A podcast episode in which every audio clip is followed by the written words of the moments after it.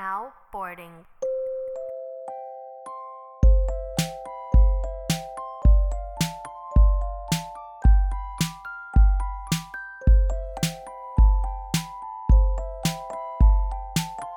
Chào các bạn, mình là Dũng. Chào mừng các bạn đã đến với tập tiếp theo của Tắt Tây, nơi mà chúng ta sẽ nghe những câu chuyện về du học thật là chân thực. Chính xác hơn thì đây là phần 2 của tập 25, ưu và nhược điểm của đi du học sớm. Và trong phần này thì anh Nam, khách mời của chúng ta, sẽ nói nhiều hơn về nhược điểm của việc đi du học sớm và những băn khoăn hay là chăn trở nào của phụ huynh trong việc mà quyết định cho con em đi học sớm hay không, những băn khoăn nào là đáng quan tâm và những băn khoăn nào thì à, không quan trọng lắm. Sau khi nghe anh Nam chia sẻ thì mình thấy là có hai bài học lớn nhất mà có thể đúc kết ra được. Thứ nhất đó là nếu như bản thân mình khi mà trước quyết định đi du học sớm mà mình không muốn hoặc là không hiểu đi du học để làm gì thì khả năng rất là cao là mình sẽ khó mà thích nghi được với môi trường ở nước ngoài khi mà mình phải độc lập. Đặc biệt là ở Singapore vì hệ thống giáo dục của Singapore làm cho môi trường học tập rất là cạnh tranh. Cái thứ hai và cái mà mình thấy cực kỳ quan trọng mà ít người đã nói đến đó là nền giáo dục của Việt Nam và nước ngoài dù là Úc, Anh, Mỹ, Singapore vân vân thì cũng có những điều khác nhau nhưng thực ra nó không khác nhau nhiều đến thế.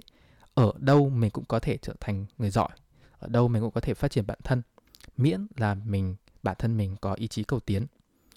Vậy nếu các bạn muốn nghe nhiều hơn, cụ thể hơn về về những chia sẻ cụ thể của anh Nam về nhược điểm của đi du học sớm và những băn khoăn của phụ huynh khi mà cho con em đi du học sớm thì có thể tua ngay đến phút thứ tư. Và trong phần này thì anh Nam cũng sẽ chia sẻ nhiều hơn về công việc của anh ý là nhân viên tư vấn sát nhập ở công ty rất là lớn đó là Ernst Young, một trong bốn công ty kiểm toán lớn nhất thế giới. Thì nếu mà các bạn muốn nghe thì có thể tua đến phút thứ 15 và và anh Nam sẽ chia sẻ nhiều hơn về lời khuyên của sếp anh Nam dành cho anh ý đó là nếu như mà đã xác định là sẽ về nước thì không nên ở lại làm quá 5 năm. Và nếu như các bạn có câu hỏi gì cho ta đến Tây, đặc biệt là những câu hỏi mà muốn ta đến đây giải đáp liên quan đến việc du học thì bọn mình cứ gửi cho bọn mình qua đường dẫn ở trong mô tả của tập này hoặc gửi cho bọn mình qua Facebook hoặc là email bọn mình ở talentay.podcast@gmail.com và khi mà tổng hợp được tụ số lượng các câu hỏi thì bọn mình sẽ làm một tập riêng giải đáp tất cả các câu hỏi đó cho các bạn. Chúng ta không chờ chờ gì nữa và cùng nghe anh Nam chia sẻ nhé. Bây giờ mình sẽ quay lại cái vấn đề mà sẽ sắc tối hơn một chút đấy là những bất cập trong cái việc mà đi du học sớm. Em thấy là từ cái cái thời điểm điểm mà mình apply du học, cái thời điểm mà mình học cấp 2 ấy, thì cái việc mà Ừ. học sớm nó chưa phải là phổ biến lắm. Em thấy chưa chưa có quá là nhiều người quan tâm nhưng mà đến bây giờ thì thấy cái việc đấy nó trở nên phổ biến hơn rất là nhiều. Thì có khá là nhiều mối lo của của các phụ huynh, ví dụ như là về tài chính này hay là phải cho con đi sớm quá không, có nên ép con đi hay không, vân vân. Thì anh thấy những cái nào thì là theo trải nghiệm của anh thì những cái nào là mối lo thật và những cái nào thì không nên lo. Ừ, câu hỏi anh nghĩ đó là đấy là câu hỏi thực sự đáng quan tâm của của các bậc phụ huynh và mà anh nhất là anh cũng là người anh trai ấy. Ừ. Anh hồi đấy nhất là lúc mà định cho em gái mình đi du học anh cũng ngồi suy nghĩ về những cái vấn đề này thì anh thấy nếu như mà lo mà lo thật là chắc chắn là lo về tài chính nếu như mà nhà không có đủ điều kiện con không có học bổng này hoặc là nhà không có không có tiền không có đủ tiền để để cho con đi du học thì không cần thiết đi du học từ nhỏ làm gì anh nghĩ thực sự ra là cái chuyện đi du học từ nhỏ từ nãy giờ mình mình có nói về cái lợi và cái hại ấy. Thì cái lợi nói thẳng ra là cũng không tạo ra quá nhiều gọi là sự khác biệt cho con mình nếu như con mình đi du học từ năm lớp như là như từ năm lớp 8 đến năm lớp 12 so với việc sau này đến lúc mà nó đủ lông kiểu đủ lông đủ cánh đúng không? Trưởng thành rồi có khả năng kiếm được học bổng.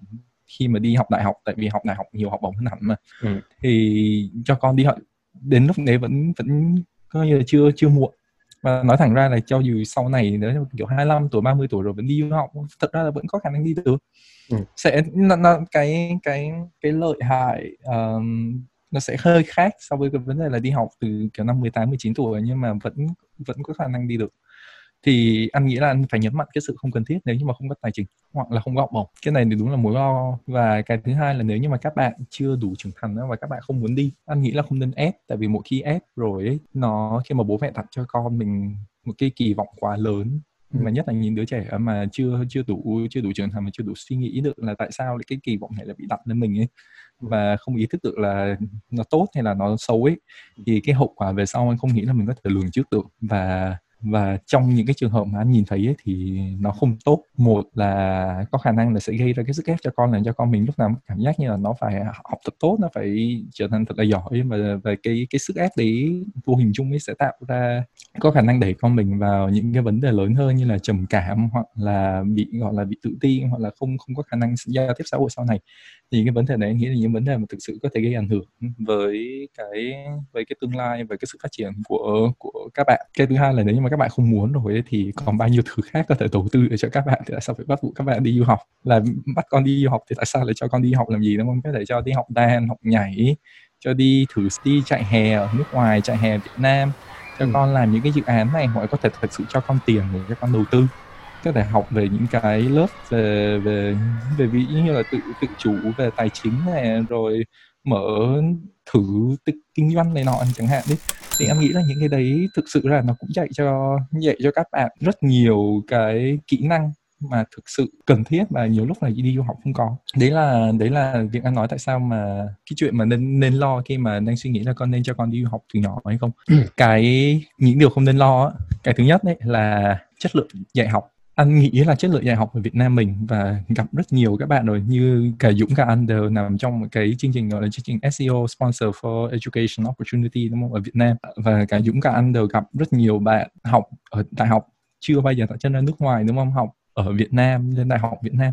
Và thực sự nói thẳng ra là các bạn ấy, cái khả năng của các bạn ấy có khi còn hơn mình rất rất nhiều.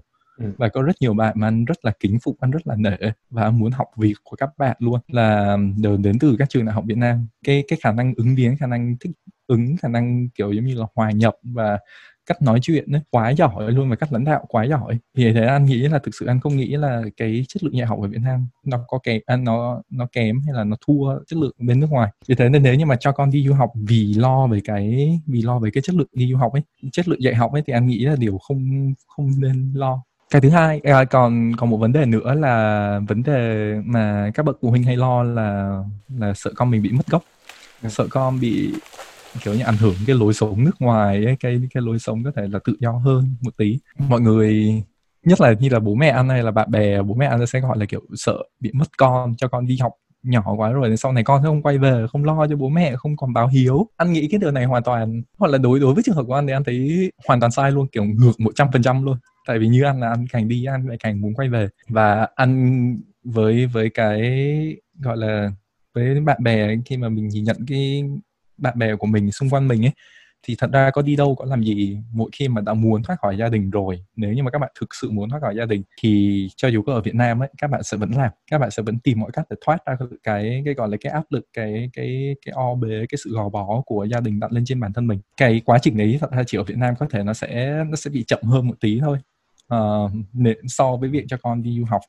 Nhưng mà chắc chắn sẽ xảy ra vì thế nên nếu mà có bậc phụ huynh nào có mà có nghe chương trình này ấy, thì thực sự ra là con nghĩ là các bác đừng lo quá tại vì nếu như mà con đã muốn thì các phát sự vẫn mất. Còn còn ý là nếu như mà trong tâm ấy trong trong lòng trong cốt mà lúc nào cũng đã quan tâm đến gia đình rồi ấy, thì càng đi càng nhớ đấy là trường hợp của anh đúng không? Vì thế nên anh nghĩ là nếu như mà muốn và muốn cho con đi học nước ngoài để để nhận được những cái để để cho con tự phát triển bản thân hơn ấy, thì thực sự ra là nên từ nhỏ nên nên nên đừng nên đừng o o bế con quá đừng có gò ép con quá và nên dạy cho các dạy cho các bạn cái khả năng tự lập và khả năng tự chăm sóc bản thân thì cái đấy anh nghĩ là những cái những cái tiền đề mà có thể giúp cho các bạn sau này tự phát triển chính mình tốt hơn và thật sự ra là sau này quay về uh, chăm sóc gia đình tự chăm tự chăm sóc bản thân và tự chăm sóc gia đình cách tốt hơn. Đây đấy là những nhìn nhận mang tính rất hạn chế uh, từ kinh nghiệm bản thân sau 10 năm đi du học và nhìn nhận của bạn bè xung quanh thôi. Thì thực sự anh không nghĩ là nó nó sẽ đúng với tất cả trường hợp tất cả mọi người nhưng mà có thể là sẽ hy vọng cho các bạn một phần nào đó hiểu hơn về về những cái gì mà anh nghĩ là sau 10 năm anh nhìn nhận ra và anh thấy là đáng quan tâm và không không nên và những thứ không đáng quan tâm. Thực sự là cái này chưa chưa có ai có lẽ chưa chắc được lắm nhưng mà anh thì đã nói rõ là cái đấy nhất đấy là thực chất là cái nền giáo dục của Việt Nam hay là của Singapore của, của Mỹ nó không về về bản chất cái kiến thức thì nó nó không khác nhau đến thế có thể cái cách dạy thì nó sẽ khác nhau nhưng mà cũng không thể nói được một cách Ừ. gọi là đánh đồng đấy là ở Mỹ cao siêu chất lượng cao hơn rất rất rất nhiều so với Việt Nam hay so với Sinh vân vân thực ra thì nó không khác nhiều đến thế nhưng mà ừ. nhưng mà ở Việt Nam vẫn có những bạn rất là giỏi và các bạn ấy cũng có thể học được từ trường và cũng có thể học được từ các bạn khác em thấy có một cái yếu tố mà mọi người hay đặc biệt là phụ huynh nhé, hay không xét đến hay là hay đánh coi nhẹ đấy là cái môi trường những cái bạn học sinh xung quanh mà con mình sẽ học cùng. Đấy là cái Ừ. nguồn mà có thể học được rất nhiều học rất nhiều cho các bạn cho các cho con của các phụ huynh đấy. Thì nhưng mà cái này thì lại rất là khó đánh giá. Và mọi người thường chỉ nhìn theo những cái dễ nhận biết ví dụ như là xếp hạng trường uy tín của trường danh tiếng của trường. Thế vì sao mà những cái trường như kiểu là Harvard, Yale, Princeton vẫn cứ liên tục gọi là rất rất nhiều học sinh dồn vào apply phụ huynh vẫn rất quan tâm những trường đấy bởi vì những trường đấy nó có tiếng và nó có thu hút được những người giỏi nhất. Nhưng mà như thế không có nghĩa là những trường mà ít tiếng hơn hay là không ai biết thì lại không có người giỏi. Và con của các ừ. con của các bạn à, các bạn đến đấy học thì chưa chắc đã là gọi là không học được gì cả cái đấy anh cái đấy hoàn toàn hoàn toàn chính xác 100% anh nghĩ là ở trường nào cũng cũng có tất nhiên là trường nào sẽ có người này người kia đúng không? Ừ. và cái quan trọng là các bạn thứ nhất là các bạn có biết chọn bạn mà chơi hay không? Thứ hai là có có tự phát hiện ra là trong cái môi trường của mình có những cái yếu tố nào mà mình có thể mình có thể dùng được để để có thể bật mình lên đúng không? Để tự phát triển chính mình và bật mình lên để để phát triển tương lai được luôn. Ví dụ như trường của anh đấy anh nghĩ là trường của Dũng hồi là Dũng học Grinnell nhỉ? Ờ, Dạ, đúng không nó một trường rất rất phải nói là tất nhiên là không không nằm trong cái cái phạm vi mà ở Việt Nam mình biết như là Harvard, MIT ấy, nói tên trường chắc là chắc là được kiểu một nghìn người chắc được hai người biết là giỏi. Quên chưa giới thiệu nhưng mà anh ờ, Nam học trường Colgate University. Các bạn đừng đừng tự động nghĩ là trường anh Nam là làm ờ, thuốc đánh răng nhé. Kem đánh răng. Không không hề làm cái đánh răng thật ra ấy, là Colgate Palmolive là là là ra đời 3 năm. Cái cái cái thương hiệu đấy ra đời 3 năm trước khi trường anh thành lập cơ. Vì thế nên nhiều người vẫn có thể bị nhầm ấy nhưng mà trường anh yeah, trường anh không liên quan gì đến cái Colgate Palmolive. Công ty Colgate Palmolive mà làm kem đánh răng Colgate mà mọi người đều biết um, nhưng mà như trường Anh và trường Dũng ấy đều là, là những trường thật ra gọi là trường liberal arts những trường gọi là gì trường theo theo mô hình giáo dục khai phóng của Mỹ gọi tiếng Anh là liberal arts college đúng không? Hay là university. Thì tất nhiên là về nói về Việt Nam nó không hề nổi. Không nói chắc cũng chả chả có ai biết ấy nhưng mà những cái trường này ấy thật sự ra là như anh thấy anh học anh vẫn có rất nhiều mối quan hệ anh có vẫn rất nhiều những cái cơ hội xung quanh mình mà mình có thể tận dụng được uh, các bạn bè mình có thể học được đúng không? Thì cô giáo đều là toàn những người giỏi và và và những cái những cái mối quan hệ từ từ học sinh cũ của trường ấy mà mà có thể giúp mình sau này. Không những là giúp mình để học thêm mà có thể giúp mình kiểu kết nối quen biết mở rộng cái cái cái cái gọi là vòng lập nghiệp chẳng hạn. Anh nghĩ là ở Việt Nam cái nền giáo dục có thể nó sẽ có thể là nó sẽ hơi gò bó một tí hơi hơi học học học vẹn hơn một tí. Nhưng mà nói nói qua nói lại thì Việt Nam mình có rất nhiều những cơ hội đi làm ở bên ngoài để cho các bạn cọ sát với cái môi trường mà thực sự ra là ở nước ngoài rất khó. Ừ. tại vì ở nước ngoài mang mang cái danh là học sinh đi học nước ngoài mình bị hạn chế visa mình bị hạn chế nói chung là bị hạn chế nhiều nhiều nhiều thứ mà mà người bản xứ có vì thế nên nói gì thì nói thật ra học ở Việt Nam ấy, mình có rất nhiều cơ hội mà nếu như mà mọi người thực sự biết cách tận dụng ấy thì cái chuyện sau này có trở nên giỏi trở nên ờ, danh tiếng ấy, ờm, phát triển được chính mình em nghĩ là rất có khả năng. Các phụ huynh bây giờ vẫn còn rất rất đặt nặng vấn đề là học ở Mỹ là tốt nhất xong rồi của nó Anh xong rồi Úc cứ, cứ phải đổ tiền là chắc chắn là tốt nhưng mà không phải. Nhưng mà thêm một cái nữa quay về cái cái bất cập của việc đi du học từ nhỏ ấy nhất là những người mà không các bạn mà không biết và không quen ấy hoặc nó đi học vệ sinh ấy rất là stress rất là rất là rất rất cực cực cực kỳ cực kỳ áp lực. Tại vì lúc nào đi học vệ sinh ấy um, học 2 năm nhưng mà chỉ có đúng một cái kỳ thi cuối cùng là kỳ thi quan trọng là kỳ thi dành cho tất cả các điểm vì thế thật ra mọi người học. Lúc nào đến đoạn cuối mọi người học rất là lo sợ và chuyện ở sinh học nữa là chỉ có top 25% thì được điểm A ừ nên nó nó uh, gọi là nó tính theo nó tính theo cái curve chỉ có top 25% là được điểm A đúng không? Đến top 5% tiếp theo là sẽ được ờ, uh, A2, top 5% tiếp theo được B3 này nọ. Vì thế nên lúc nào mọi người cũng có trong một cái tâm trí là mình phải giỏi hơn những đứa xung quanh. và vô hình chung ấy nó tạo ra được một cái gọi là sự ganh đua và ganh ghét anh nghĩ là không tốt cho với cho với các bạn nhất là trong lứa tuổi teen um, người đấy lúc nào cũng suy nghĩ là chắc là mình phải giỏi hơn đứa này mình phải làm mọi thứ để, để đứa này không được hơn mình. Và những cái điều đấy có thể xảy ra như là không ta, ta sẽ không cho mày coi đáp án ta sẽ không chia sẻ ta sẽ không um, giống như là giảng cho mày bài này ấy, tại vì loại bớt đi một đứa thì sẽ tốt ấy. Nhưng mà nhất là những nhưng mà như mình đến từ Việt Nam mình mình không hề bị cái mình không bị cái mindset đấy mình không bị cái ảnh hưởng tư duy tâm lý đấy. Thế lúc mà mình mới qua mình bị gọi là bị sốc và có nhiều đứa thật ra là bị stress đến mức ấy.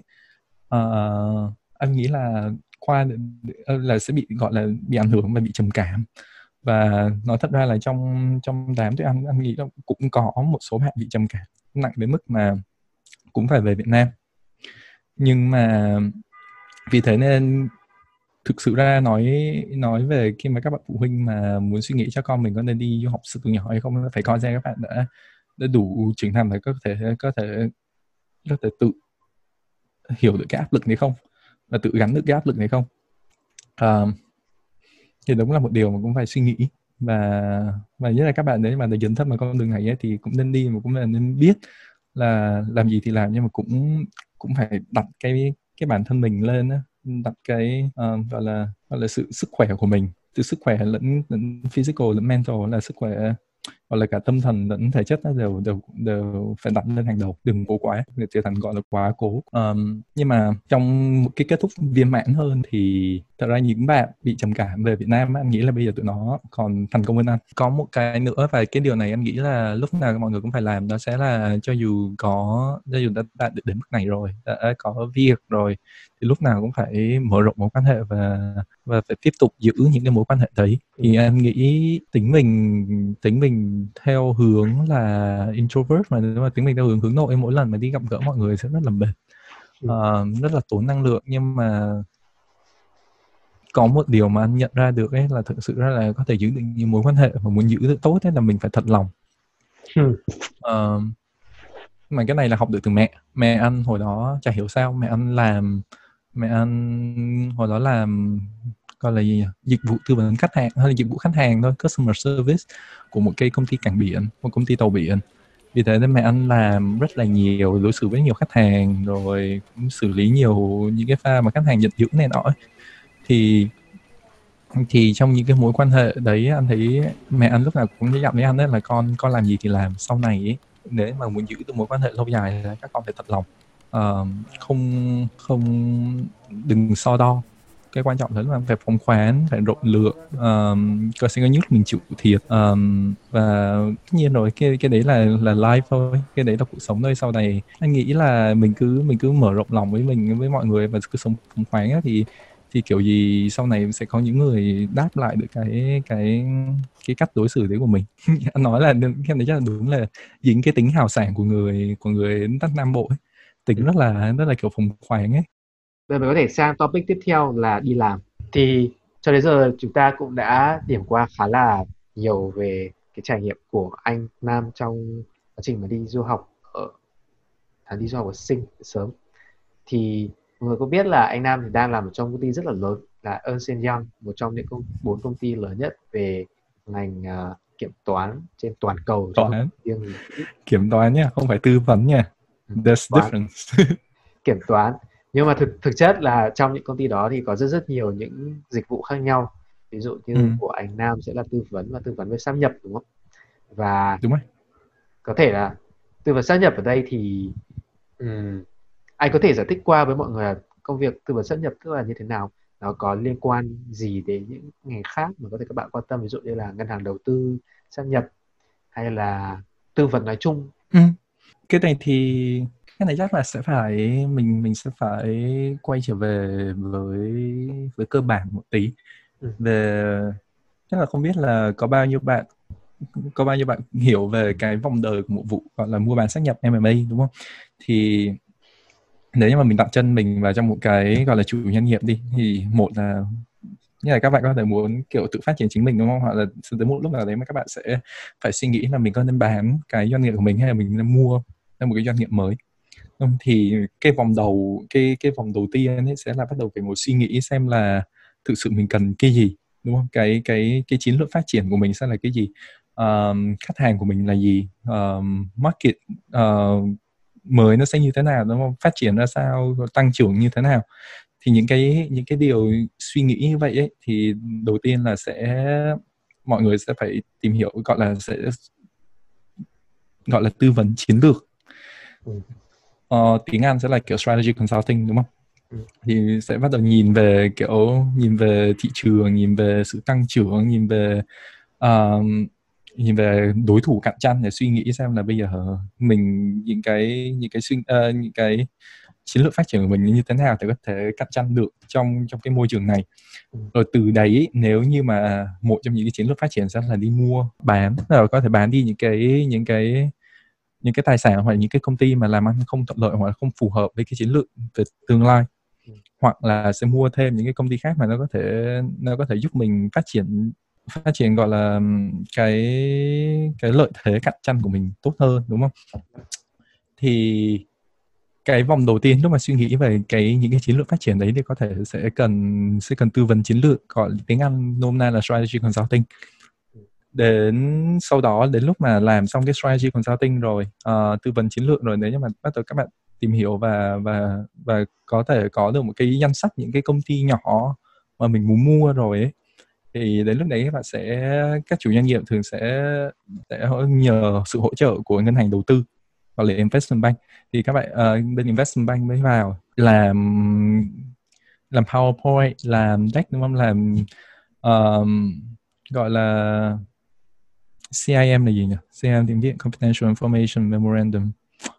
Uh, tiếng Việt hồi đó anh nhớ anh làm anh làm SSI cũng gọi nó là SIM thôi chứ anh không gọi nó một từ khác.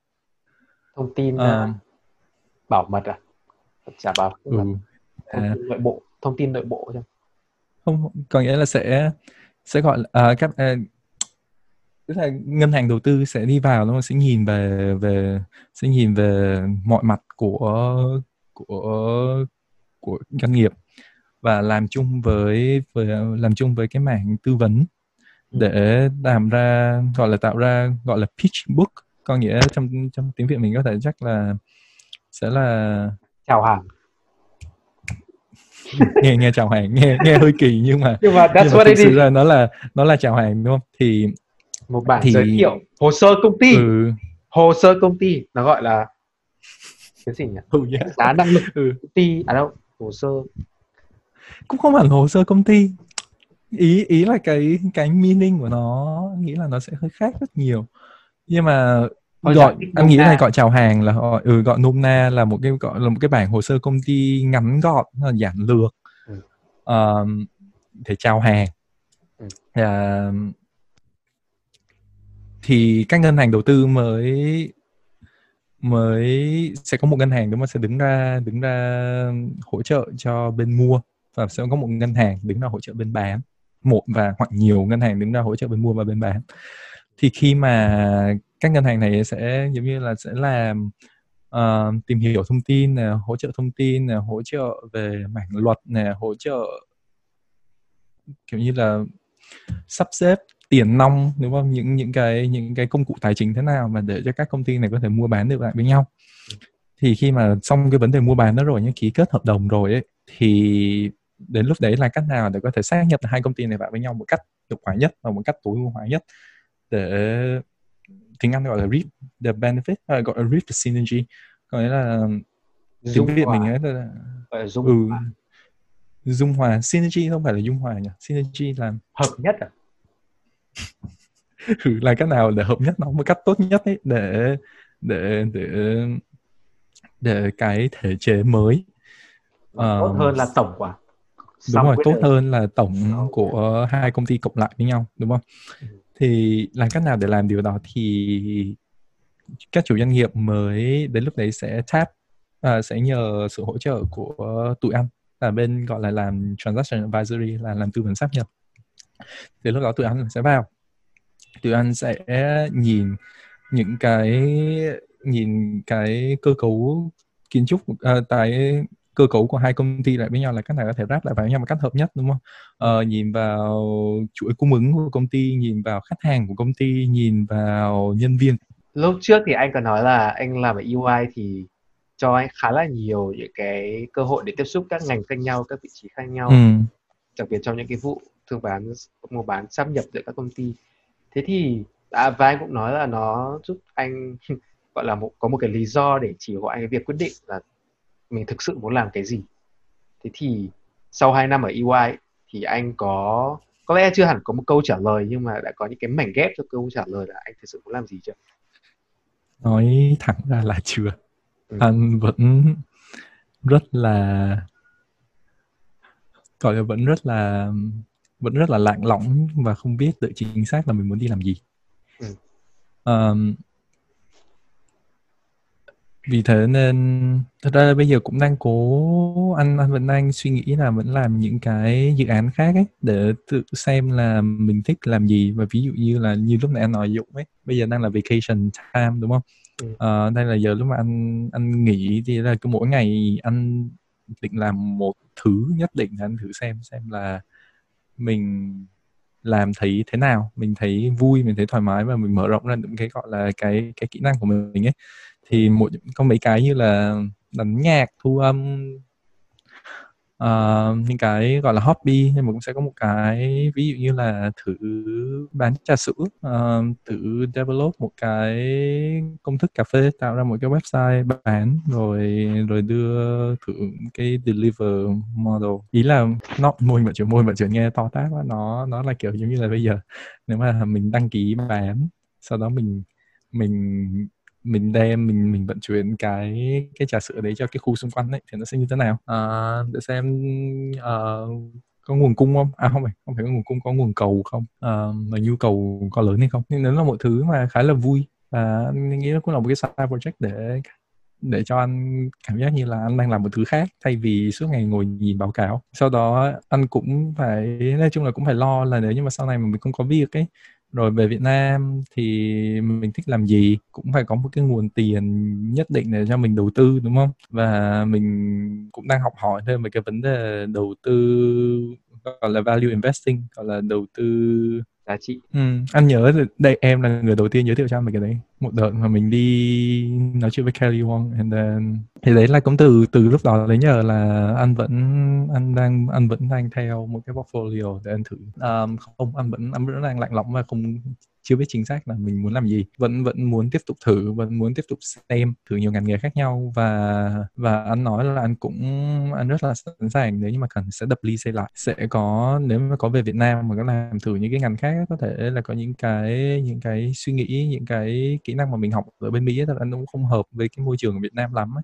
Mình cũng phải tự thích nghi, tự tự, phải tự thích ứng thôi. Và mình sẵn sàng đập đập đi để xây dựng lại cái cái sự thích ứng này với môi trường Việt Nam. Ừ. Ừ. Nhưng mà yeah, nói về nói về true path, nói về con đường của mình thì sự sự rất là khó. Nếu thế thì anh đã suy nghĩ là bao giờ anh muốn về Việt Nam chưa? À, anh nghĩ là trong vòng 2 năm tới. Uh, sếp cũ của anh có nói là nếu như mà em đi học mà em đi làm ở nước ngoài không nên làm quá 5 năm tại vì một khi mà đã làm quá 5 năm rồi ấy thật ra nó anh nghĩ nó cũng sẽ là một cái gọi là một cái threshold một cái ngưỡng nhất định mà mỗi người sẽ có một cái ngưỡng khác nhau. Ừ. thì anh lấy cái ngưỡng 5 năm đấy để anh tự quyết định là nếu như mà đã làm quá 5 năm ấy, thì anh nghĩ là mình sẽ quá quen với cái cái cách sống và cách làm việc ở bên này. Vì thế nên lúc mà nếu mà có chuyển đi vào bên khác thì nó sẽ khó làm việc hơn. Nhất là nếu mà phong cách làm việc tây với phong cách làm việc ở Việt Nam có thể là hơi khác nhau một tí. Cái cái cách cái cách đưa thông tin cái cách uh, cái cách gây ảnh hưởng với mọi người ấy nó sẽ có nó sẽ có sự khác biệt nhất định. Thì nếu vì thế nên anh tính ra là cũng làm được hơn năm rưỡi rồi. Thì anh, anh nghĩ là chắc chắn là cái quyết định mà có về hay không ấy sẽ trong năm sau. Như vậy là chắc khả năng là sẽ không đi học thêm đúng không? Học thạc sĩ MBA à, kiểu vậy. again anh cái này thật ra là anh nghĩ là những gì mà em suy nghĩ rất giống và và rất giống những cái gì mà anh nghĩ. Anh nghĩ là học MBA không đáng với những gì mà anh muốn anh, anh muốn đạt được đúng không? Anh nghĩ là nếu như mà sau này mà anh có làm ấy anh sẽ thêm về những cái mảng về product management hơn giống như em ừ. định nghĩa. Hoặc là học một lớp về kiểu value investing luôn cái cái cái course ở Columbia University. Ừ. thực sự là quan trọng hơn là rất cảm ơn Dũng đã cho anh cơ hội để có thể chia sẻ được uh, câu chuyện của mình với mọi người và cũng để cho mọi người nhìn thấy được là có nhiều đi đi du học sớm hay là đi du học muộn hay là không đi du học thì thật ra mỗi người đều có một cái cơ hội riêng một con đường riêng của mình. Và chỉ cần biết cách vận dụng cái cái cơ hội đấy vào trong cái môi trường của mình thôi thì anh nghĩ là mình đều có thể thành công được. Um, còn thành công theo định nghĩa nào thì chắc mỗi người phải tự tìm hiểu. Ừ. và lại có thêm một triết lý nữa đây chứ giống là một lớp uh, học triết lý 101 ở Mỹ từ từ một người hoàn toàn không có một cái gì